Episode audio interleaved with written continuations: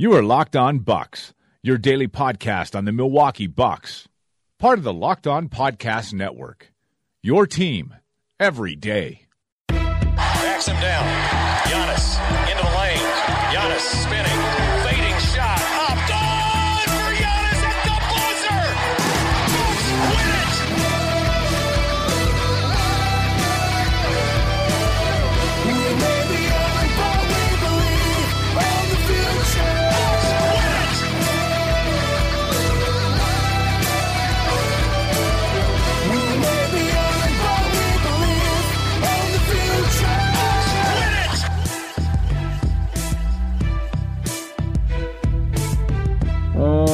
Welcome to Locked On Bucks. I'm Eric Nehm, and joining me as always is my good friend Frank Madden. Frank, how are you? I'm great. Uh, I, I uh, want to say thanks to everybody. My uh, my first child, my daughter Matilda, was born on Friday, and I, I tweeted something out about it, uh, and had a lot of people say really nice things. Congratulations, and um, a lot of people uh, with with daughters specifically uh, telling me about how great it is and and uh, to enjoy it and um, all those things that you kind of you know you love hearing, but then you kind of obviously have to experience for yourself. So. Um, so yeah, we had we had a we've had a good for good start to Matilda's life as a Bucks fan here. Uh, you know, as as much as uh, you know Joe Prunty taking over for Jason Kidd got the headlines.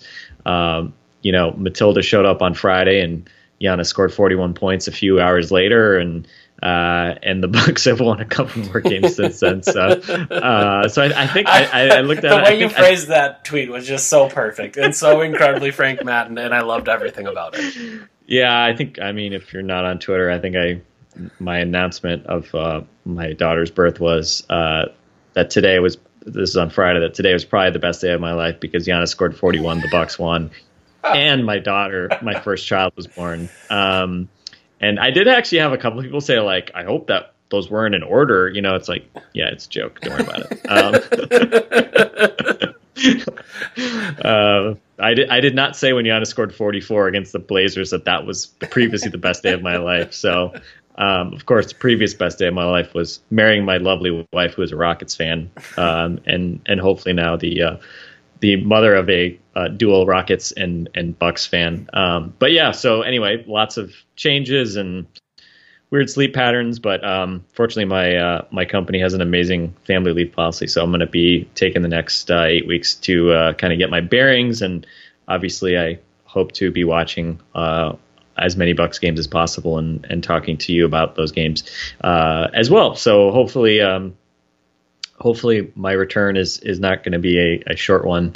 um, I I joke that uh, having a child is like the podcasting equivalent of tearing an ACL or something. like, you know, you you may have to just quit entirely, or uh, you're gonna you're not gonna have your same bounce back when uh, when you when you when you return. But uh, no, um, but uh, but yeah. So so anyway, so yeah, like big big week in the Madden household, but um, I guess enough about that. Um, Ooh, it- it no, is- not enough about that. Not enough? Um, so really, I'm kind of upset with myself. I had Pratik on yesterday um, as the guest host, and I'm upset with myself because I feel like it wouldn't be Locked On Bucks without some Frank Madden baby uh, taking care of over unders. So I guess I'm just going to ask you um, over under. Let's see, five days Matilda's been alive now. Um, so let's go over under ten diapers changed. Uh, me changing diapers, probably slightly under. Okay. Um, I'm not sure.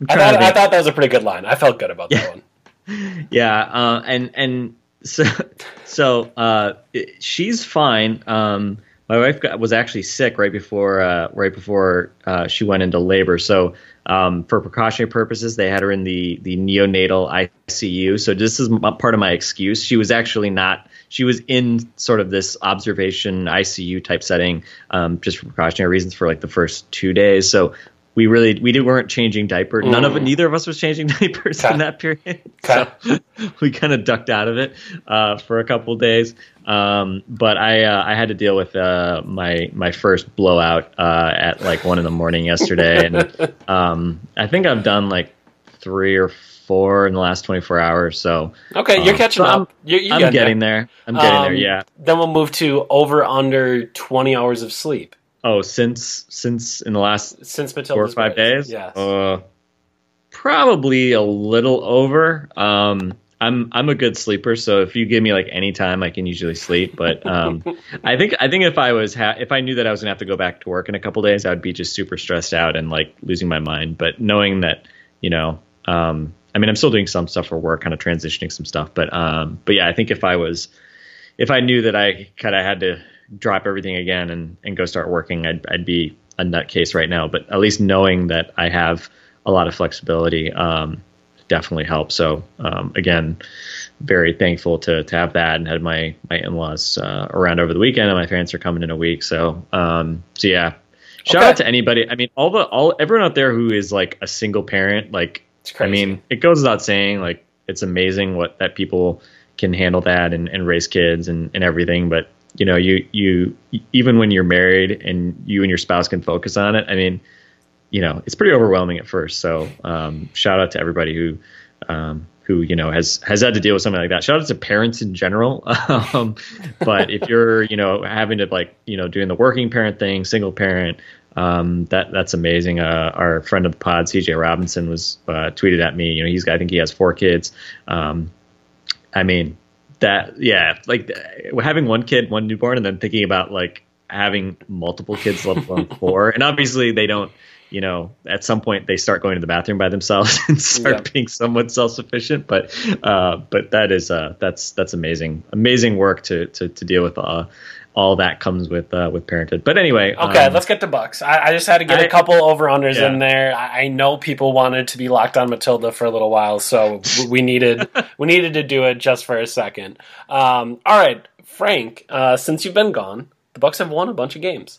yeah. They they've Maybe I should have stayed gone. Don't say that. No, Matilda, we give credit. Matilda is doing great, being a good luck charm. But but maybe me being away and not talking to the Bucks is also a good luck charm. But That- whatever, I'm I'm here. It's over. Yeah, I I guess so. So we'll we'll try to figure that out on the run here. But uh, they've won a bunch of games, and uh, I think I've tried to throughout all of this remind people that you know there was a a three for 19 first half from three by the Nets, uh, two for 26 day from the Bulls. Like there's there's been plenty of bad shooting, um, which helps out uh, in, in a small sample size. So in a small sample of four games or so, like things like that can help out. And um, I, I think throughout all of that, the Bucks fans are hopeful right now. Like there's a joy to Bucks fandom that I don't think that I've seen in a long time. Um, certainly not in the last year or so.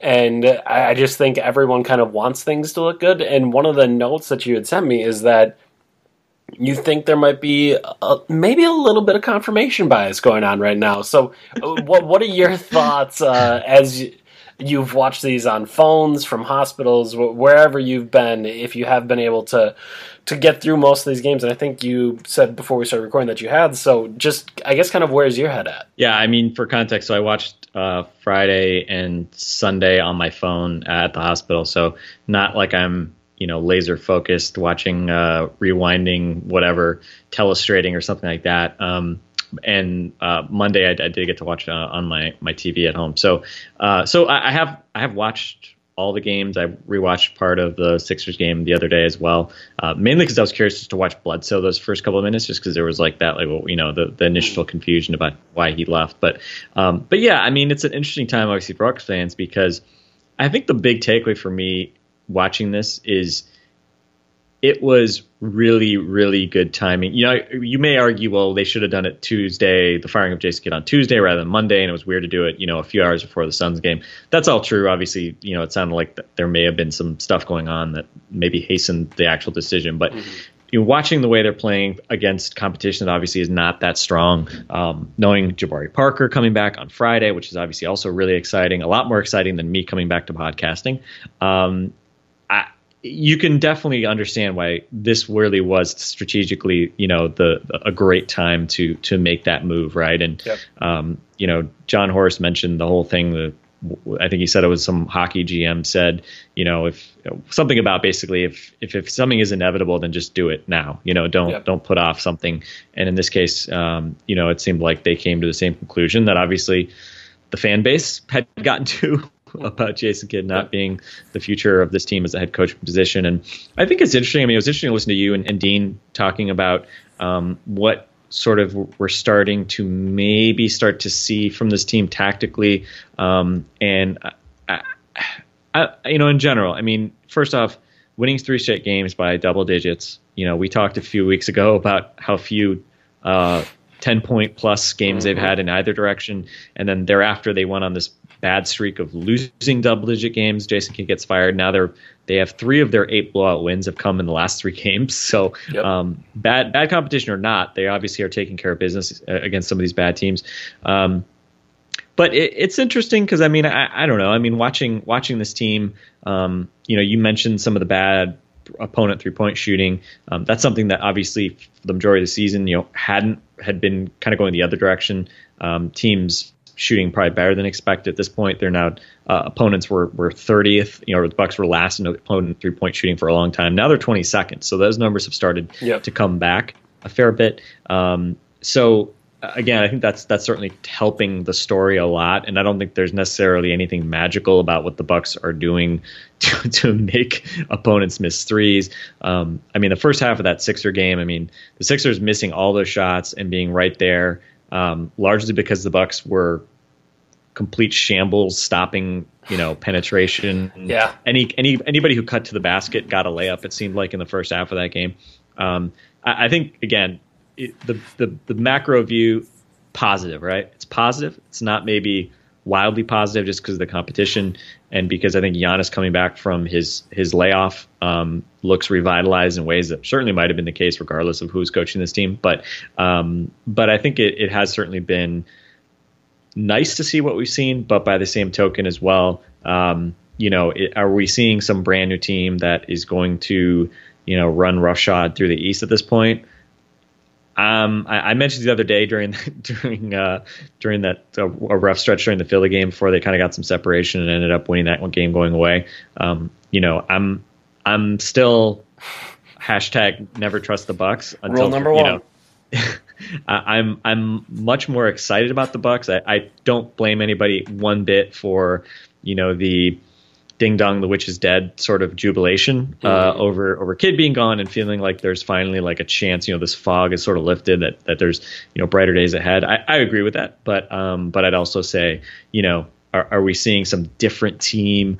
Oh they figured it out defensively. They're doing things there you know Giannis is touching the ball way more offensively. I mean some of those things have happened, but there's also, I think, enough stuff happening as far as competition. And, you know, obviously Brogdon missing a couple games, Bledsoe basically missing the last game um, those I think make the wins more impressive in that you're you know you did it without well missing some guys, um, but also some other things too like Giannis's involvement. Um, hopefully, what we're seeing is not purely a, a, function of you know Giannis just needing to take a bunch more shots and needing to be more of the focal point just because you know some of the you know the the point guard rotation was was you know 50 percent uh, you know out due to injury. So um, so yeah, so I would say I'm I'm excited about what I've seen, kind of very macro level, but I'm also very kind of tempered, I would say, in terms of my sort of in the here and now excitement.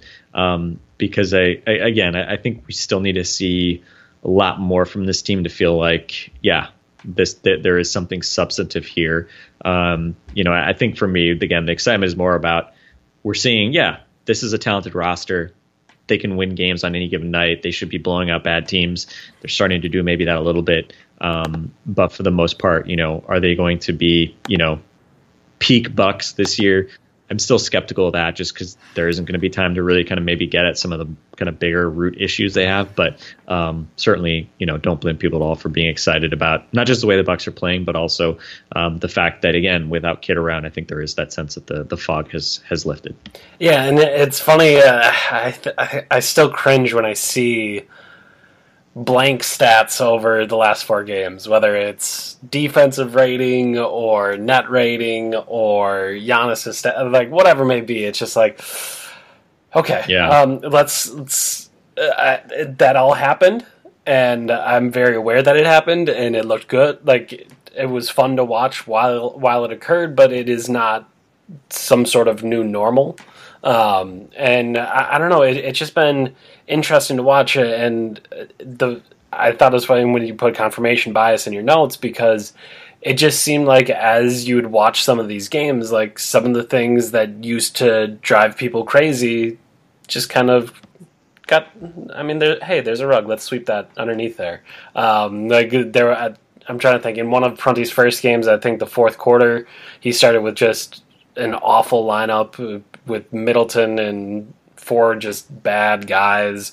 And there was uh, the in the last home game, there was that stretch in the third and fourth quarter where they just couldn't do anything. The ball stopped moving, and like some of those same th- same things happened, and ultimately they won the game. Um, so there, there's not a ton to complain about, but at the same time, like some of those same things were still kind of occurring um, with Joe Prunty, and um, it's funny to think. I, I would assume Jason was kind of watching those. Actually, I don't even know. Maybe he wouldn't even be watching those games. But if he was watching those games, he'd probably be thinking, "Man, having a, a Giannis that sat out eight ga- eight days, man, that seems pretty cool. um, because when you, when you look at just the way that he's been able to play as of late, you just see. I think you see some of that bounce again, and you see him uh, just being able to kind of take games over physically and just dominate guys. And obviously, that has something to do. Um, when I was talking with Dean over the weekend, we mentioned that after the game on Friday, he called out Jarrett Allen by name and was like, I told John Henson, if you can set this screen, like Jarrett Allen can't really do anything against me. Like he can't move his feet fast enough. He can't stop me. And it was just like, okay, that's not something Giannis normally does. Like normally he just keeps it about himself and doesn't comment on other players. And like you just kind of saw a guy that had some more confidence. Uh, obviously, clearly had his legs back. Um, I guess what as our resident Giannis stan, um, what what have you seen from him as of late? And I know I, I think we've had some talk about. Uh, without you, we've had some talk on this podcast about okay, maybe he's moving a little bit more on ball, and maybe he's uh, been able to facilitate a little bit better, and maybe that means Eric Bledsoe's moved into a little bit different role. But I guess I'm just curious, what what have you thought you've seen from Giannis in in this little stretch here? Well, I think other than I mean, I mean if there were negatives, the only two negatives were you know he missed what his last five free throws against the Bulls, um, yep. and seemed like he was kind of hunting fadeaway jumpers in the fourth quarter uh, against the um, in the last game a bit, um, and and that's a shot that obviously he's developed, and and I don't know what his percentage is on that shot. I mean, it's a tough shot. It's a shot you don't really want him settling for all the time. I think maybe he's a little bit too willing to settle for it. Um, but again, in the context of a game that they had in hand, I also necessarily don't necessarily mind him kind of trying to kind of continue working on on that shot a little bit. Um, but you know, I think just in general, obviously, sort of the, the, the dominant physicality is obviously you know the thing that makes him so special, and and seeing him obviously bouncing off guys, going through guys. Um, the dunk on Allen was you know incredible, obviously. Um, but also, you know, other than the last game where he did miss some some of those jumpers uh, in the fourth quarter, uh, you know, his shooting in especially in the second halves of games, um, interesting is even as he was missing all those free throws against the Bulls, uh, you know, I think he started two out of nine in that game and made nine out of his last ten shots. Uh, and yeah, that first half against the Bulls was ugh. And, yeah, and then Giannis got going. Yeah, and and so to to finish that game with twenty seven, nine, and eight um, on you know reasonable efficiency uh, was was definitely something. And and again, he was hitting jumpers, you know, really kind of getting into a good rhythm. And obviously the uh, the Nets game, you know, hitting three threes. Uh, was obviously awesome to see, showing that kind of decisiveness and just letting it rip. Um, I think you know, interesting that he didn't take any against the Bulls. Um, and then you know, I, I, think in the beginning of the Bulls games, kind of drew me crazy. He had caught it on the uh, three point line, like took one dribble in and took like a 22 Ooh, foot two pointer. Like his heels um, were on the line. It was yeah. as bad of a long two as you could take. Yeah, I mean, and and he's a guy who's kind of weird in that he oftentimes seems to be more comfortable when he's taking like a rhythm dribble. Um, and and that's just kind of one of those things that like you know again the expected value on that jumper is low, right? If Middleton takes that shot, we're we're all you know rubbing our foreheads and uh, in Jason Kidd style on the bench. Um, but uh, but obviously, you know the the you know him scoring. I mean, he looked obviously you know, like the guy that we've seen. Him getting a lot of shots is obviously good to see uh, and necessary, you know, especially with Bledsoe uh, out most of the game uh, the other day and and Brogdon missing a couple games and, and Brogdon not looking like himself either, right? When he came back, um, you know, last game they really. I mean, the most impressive thing about that game against Philly was really that you know they they won that game without really having anyone other than Delly contribute from the point guard spot. Yep um, which normally isn't going to be a great recipe. But um, but yeah, just seeing kind of Giannis physically looking strong and and capable and recharge was great. And also, I think the passing stuff too. I mean, you know, the fact that he was averaging seven assists a game these three games. Um, you know, it seemed like he was getting the ball more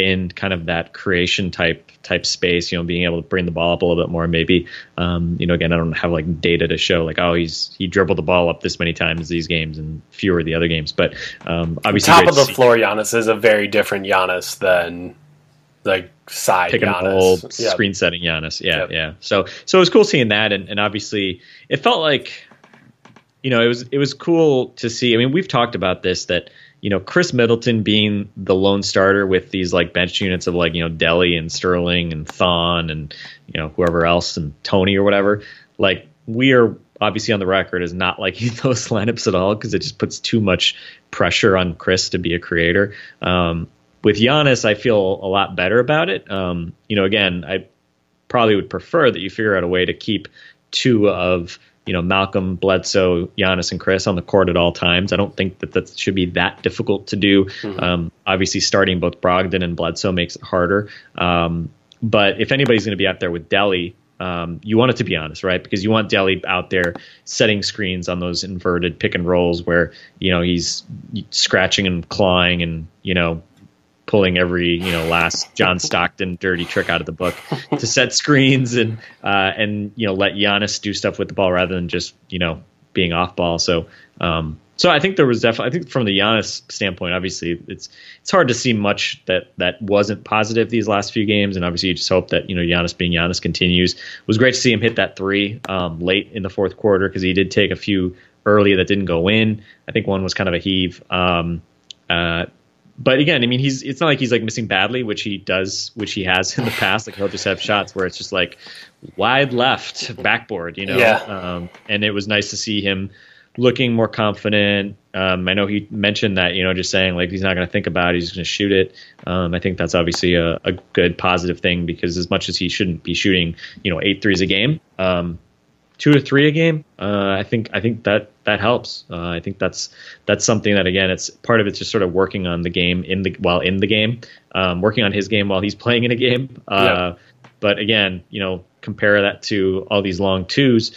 You know, Giannis, he's up to what thirty percent now from three. I mean, you know do the basic math right? That's 0.9 points per possession um, versus a, a, long two which even if he i don't think i think he's still sub 40% on long twos you know that's a lot worse shot in terms of your expected value than than a three even if he's not making that many of them. So um, so i think yeah that's just generally been positive. I think you know certainly the bledsoe concerns have kind of continued. Obviously he's had this injury.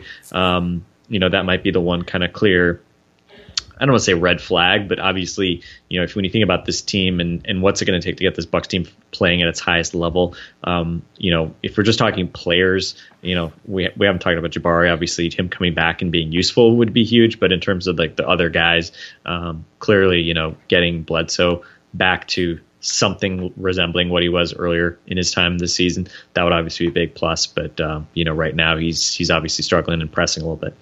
All right, so those are some of your thoughts on what the Bucks have looked like, um, and I think we'll save Jabari talk for tomorrow. Uh, we can recap T Wolves, and again, maybe it'll be you, maybe it won't be you, uh, but we can recap T Wolves and then kind of get into uh, Jabari and expectations and stuff like that. So we'll push that aside for now. Um, I guess one thing that I'm curious about is uh, with Pratik last night, I, I talked a little bit about what to expect from this team going forward. and again, like this isn't me asking you what seed they're going to get or anything like that, even though the three seed does seem to be a possibility because the Cavs do not have their shit together. Um, so uh, I'm just curious. Do you? I know you already mentioned like this isn't some new team, but even if this isn't some new team, like a, a brand new team, is it a slightly improved team? Is this a, a team that I know a couple weeks ago we were we were kind of thinking, okay, there's as high as they can get is four, and I don't even know if they can get into the four or five spot. Like they might end up being a six, a seven, or an eight has your has your long term and this is even long term but has your rest of the year outlook on this team changed at all after these four games like uh, are they uh, um, I don't want to say measurably, but are they? A, do you perceive them to be a better team now than they were th- the last time we talked? Well, I, I, think certainly taking care of business. I mean, even if you know, again, I, I think I said after the Kidd firing, I, I felt like my expectation was maybe slightly higher, but probably right around sort of what it was at the beginning of the season, you know, 45, 46 wins maybe. Mm-hmm. Um, and we talked about how, how, how many games you'd have to win in order to get 250, right? You'd have to win, um, let's see, they've got, uh, they've played 49 games, they have 33 left. So they have to go 23 and 10 the rest of the way, which is like a really steep uh, winning percentage at this point. So, I mean, again, I don't think that's there. But even to get to 46 wins, um, you know, again, that that's going to take uh, 19 and 14. So not not like crazy successful or anything like that, but um, you know they have to be solid the rest of the way. So yep. I think you know again, I, you know to get to your prediction, what 48, 49, probably somewhere in between there. I think that's very very possible. Um, but again, it, it, I think the main thing is sort of what we've been talking about season. It's like well they just have to defend at a much higher level. And um, you know, schematically, obviously, there's concerns. Uh, I don't know if we've seen like a you know massive change or anything like that in what they've done.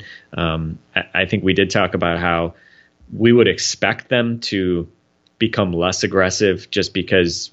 I mean, if the front office is awake and if they apparently tried to get Jason Kidd to do this early in the season, now they have much greater leverage to do that. Mm-hmm. Um, so I, I, would expect them to maybe be more conservative, but um, you know, again, you're not going to you know bring in some. There, there's no defensive guru. You know, 2008 Tom Thibodeau isn't walking through the door to you know turn this into the the the championship Celtics or something like that. So um, they're probably going to be you know maybe a better version of what they already are. Um, but as as Dean pointed out, you know.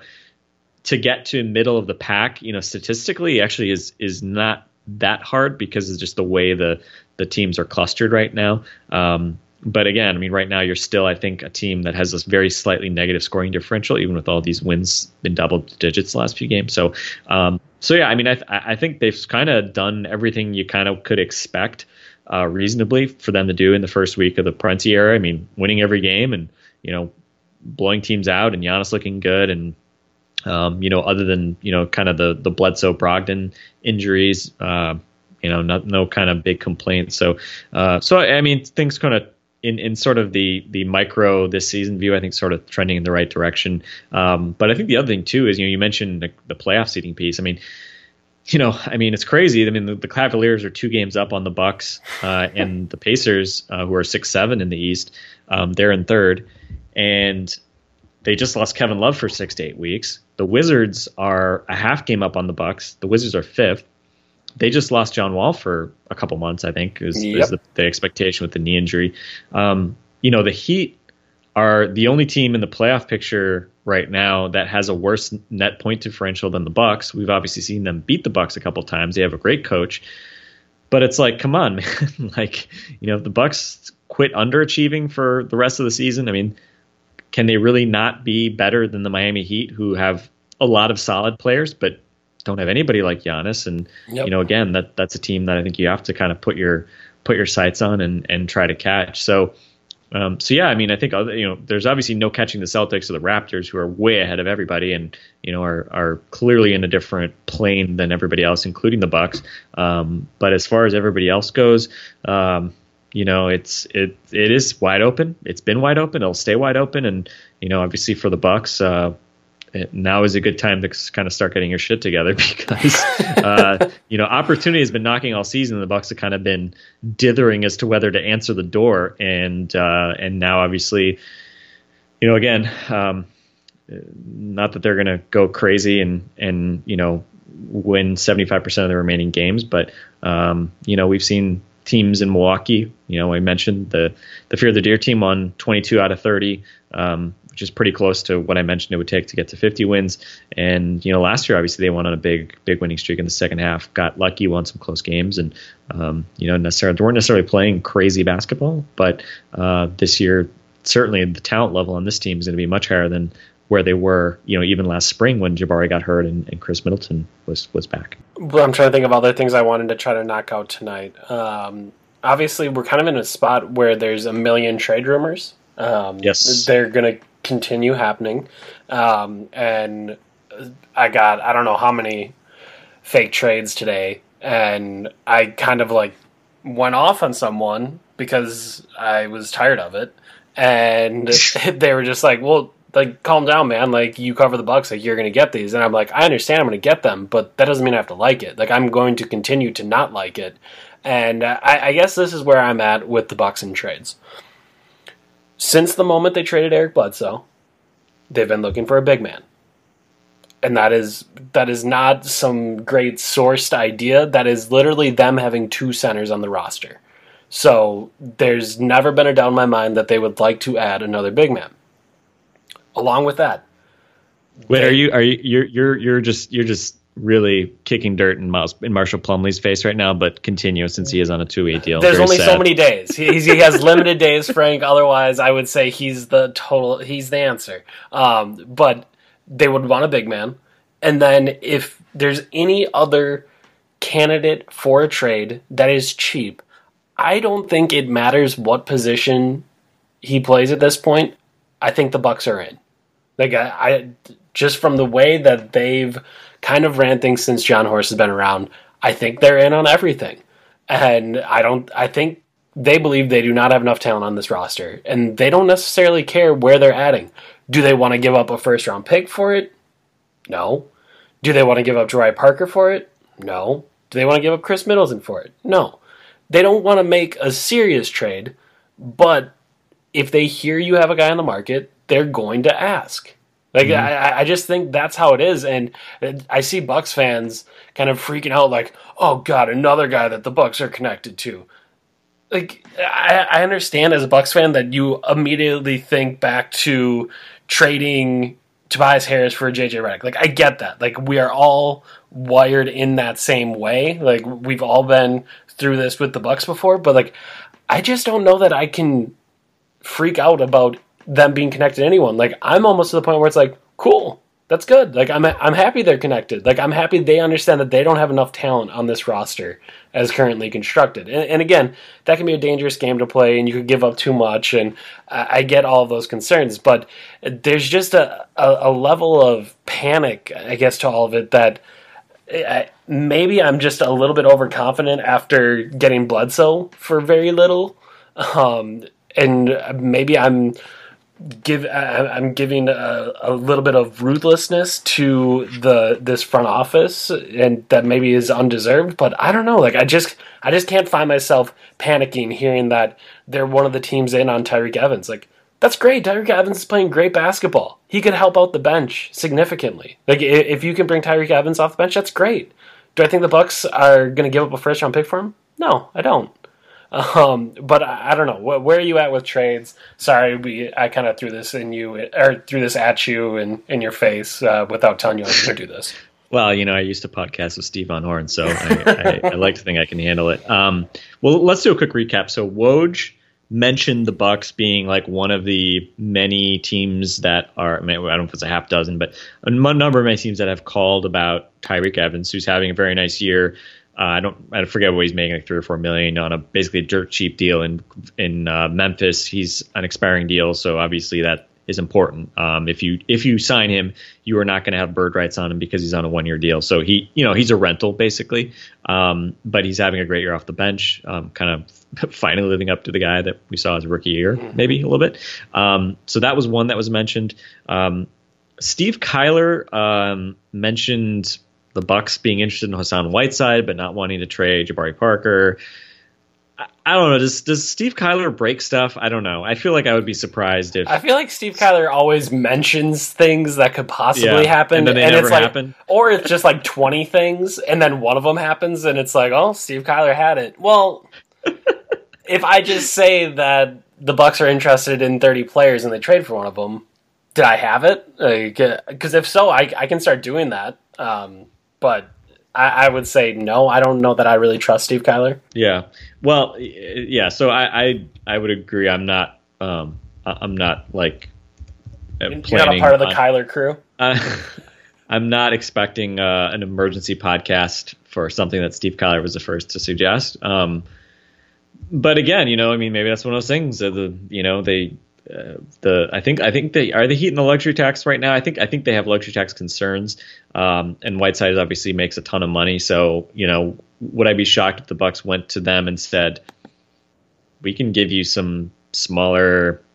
not expiring contracts that would get you out of the luxury tax. And again, I, I haven't looked at their numbers right yet recently, but um, but you know, hey, I don't know, we would we have anything? Oh, Jabari, no, we don't want to give you that. You know, I, I could I, that that is that would very much be fitting in the mo of the Bucks in recent years, not just this year, but as you said, in recent years. I mean, you know, I think when Paul George was on the block, I think the Bucks.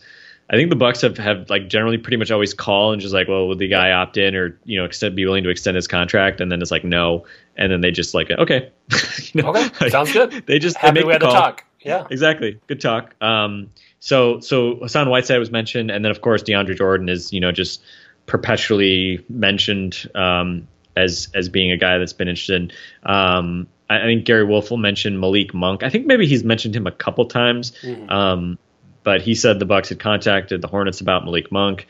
I mean, w- whether the the Hornets are interested in trading Malik Monk, I mean, uh, who knows, right? I mean, that would be a pretty quick trigger to dump Malik Monk at this point, especially given that they seem to be looking to dump contracts and rebuild. So it's like you're gonna get rid of your lottery pick. Is that? I, I don't know. Yeah, it just seems like yeah. it'd be a weird, weird move to make. I mean, yeah, if the Bucks can go get Malik Monk for free, that'd be terrific.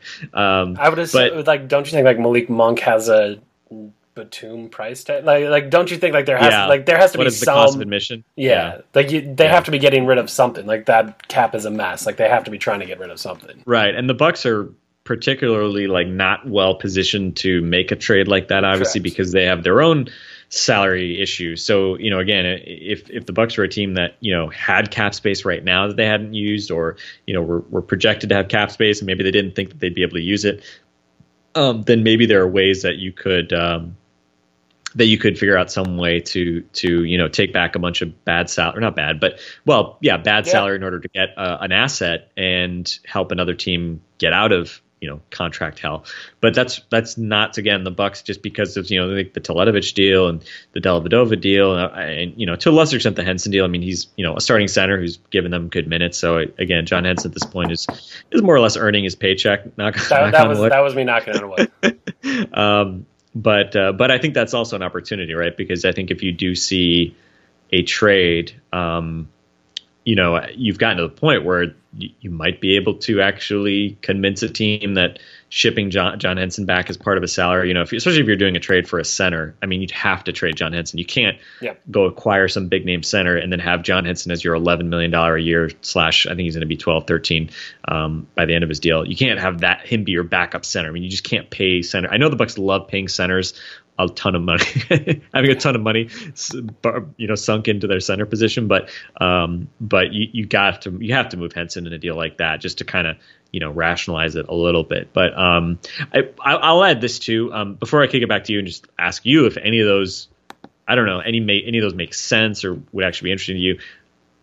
The the interesting thing about the Bucks here, I mean, there's a reason why Marshall Plumlee showing up and looking like you know a vague NBA player got Bucks fans like actually kind of excited for a night, and that's because Thon has not been good. You know, the high pitched is Thon Maker an, an NBA player question mark uh, that you and Dean like to trot out.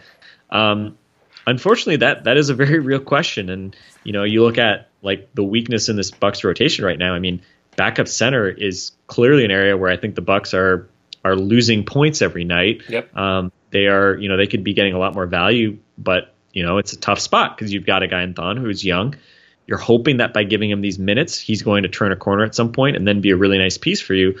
But as long as he's not turning the corner, it is really tough to watch, and it's really tough to stomach um, a lot of these minutes from Thon. So, um, so I'll just say, you know, again, that, that's why I think like the idea of, of having to trade for, you know, some star center. Again, another reason why it's kind of like, eh, is that really necessary? Mm-hmm. Is because, well, geez, I mean, just go find some like half decent backup center and if you're that worried, you know, if if if it's if it really is about this season, the next few months, and you don't want to sacrifice the future, just you know, go find the guy off the scrap heap. Obviously, Bogut's been mentioned.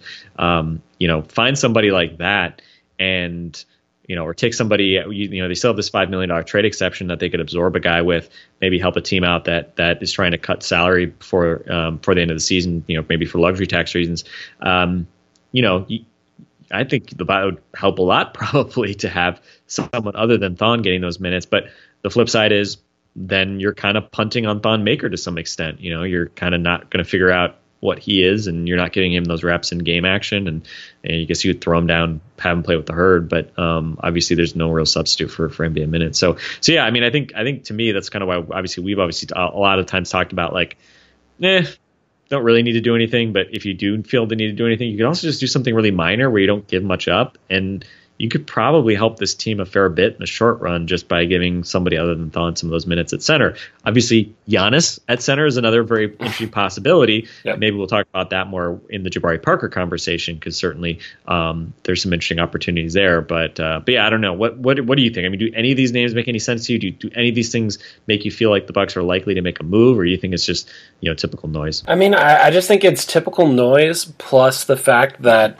the Bucks kind of have a new GM who's who's very much kind of gung ho on seeing everything that's out there. Like that's just kind of I mean the vibe that I think we've sort of gotten from from this or this organization under Jon Horst is that they're just going to make calls. Like they will be on stuff, and if someone's on the market, like they're probably going to be there. And I guess also to some extent, if if you're an agent and you know that the Bucks are doing things like that, what if I include the Bucks on the name of the list that I yeah. tell you as a reporter? And what if you report it? Oh, my guy's got another team in the market. Like that. That's a thing that can definitely happen um, with all this stuff. That uh, all of a sudden, just one call to check in on a guy means interest. When in reality, they called, asked for Jabari and Khris, and Jon said no and that was it. But maybe all of a sudden that's what the interest is. So th- there's just no way of knowing. I-, I, just think it's a lot of typical noise, and the Bucks are an easy team right now. Just knowing their situation, that I, I think they can get thrown into a lot of things. Um, and I'm like I said, I'm sure they're calling on a lot of stuff to kind of figure out exactly how low, low the price is. And um, I mean, the, I, Woj, I think on ESPN said tonight that the Hawks are essentially open for business and I mean, that includes Dewayne Dedmon, that includes Ersan Ilyasova. Like, maybe there's something there, like for a second rounder or for, uh, I don't even know, a, a look at Rashad Vaughn. Like, I have, no, I, I have no idea what open for business is. Like, a future second and Rashad Vaughn, okay. Like, that that could help out the big rotation. Both of those guys. Um, uh, Kyle O'Quinn's been a guy that, that I think a lot of Bucks fans really enjoy. I'm not sure I enjoy him quite as much, but I think those are the moves again that seem attractive to me. You're not giving up anything big. You're improving the team, and there's a clear need for that spot. Um, and I think you could even work a three man center rotation, like give Thon his first normal go. And if he looks terrible, okay, Thon, you're done. That's fine. We're gonna go with this other big guy the rest of the night, and that's just gonna kind of be how it is. Like, again, you're not you're limiting his chances of development, but at the same time, you're giving him that chance and putting a little applying a little pressure. And I don't know if that's necessarily the worst thing. So um, that would be about as far as I would want to go there. Um, I know you got to go. Uh, you you have a you have a child um, and things to do. Let's do a two minute preview of the Timber Minnesota Timberwolves. Um, the Minnesota Timberwolves this year third in offensive rating, twenty fifth in defensive rating. This is a Tom Thibodeau team. 25th in defensive rating, third in offense rating. So this is not a team that you're expecting.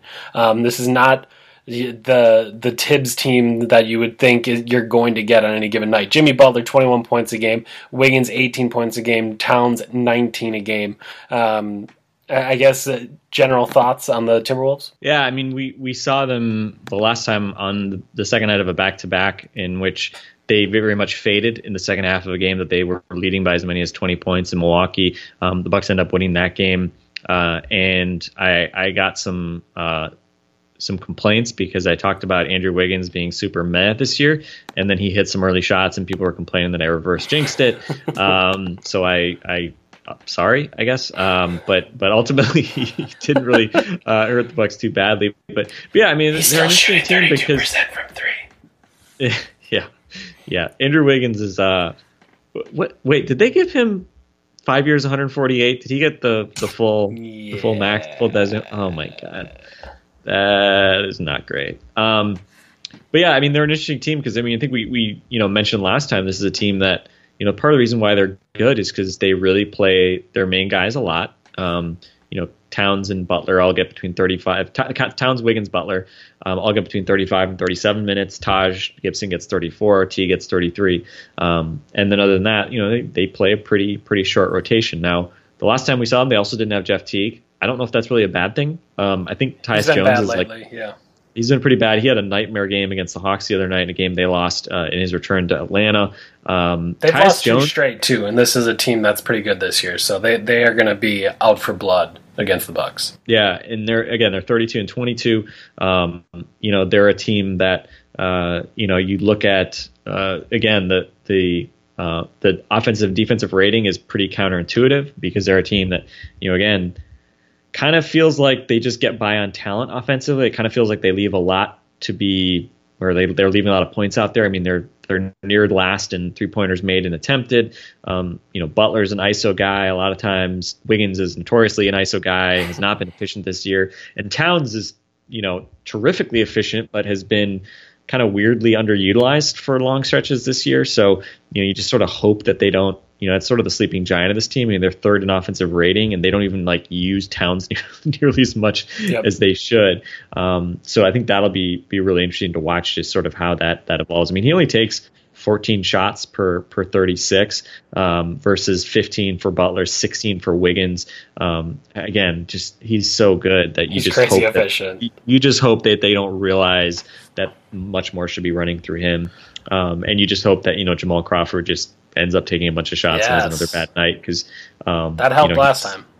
He's not good. Um, so so anyway, so yeah, I mean it's it's a good test because certainly this is the best team the Bucks have faced um, since Prunty's come on board. It's a road game, um, and it's a team, as you said, that you know. Um, I, I my view is always when teams have lost a couple straight games, like I never view that as like a positive. I always view that as oh, if they're legitimately good, they're going to want to bounce back. I mean, this is the fourth seed in the West. They're twenty and six at home, um, so they've been a very good home team this year.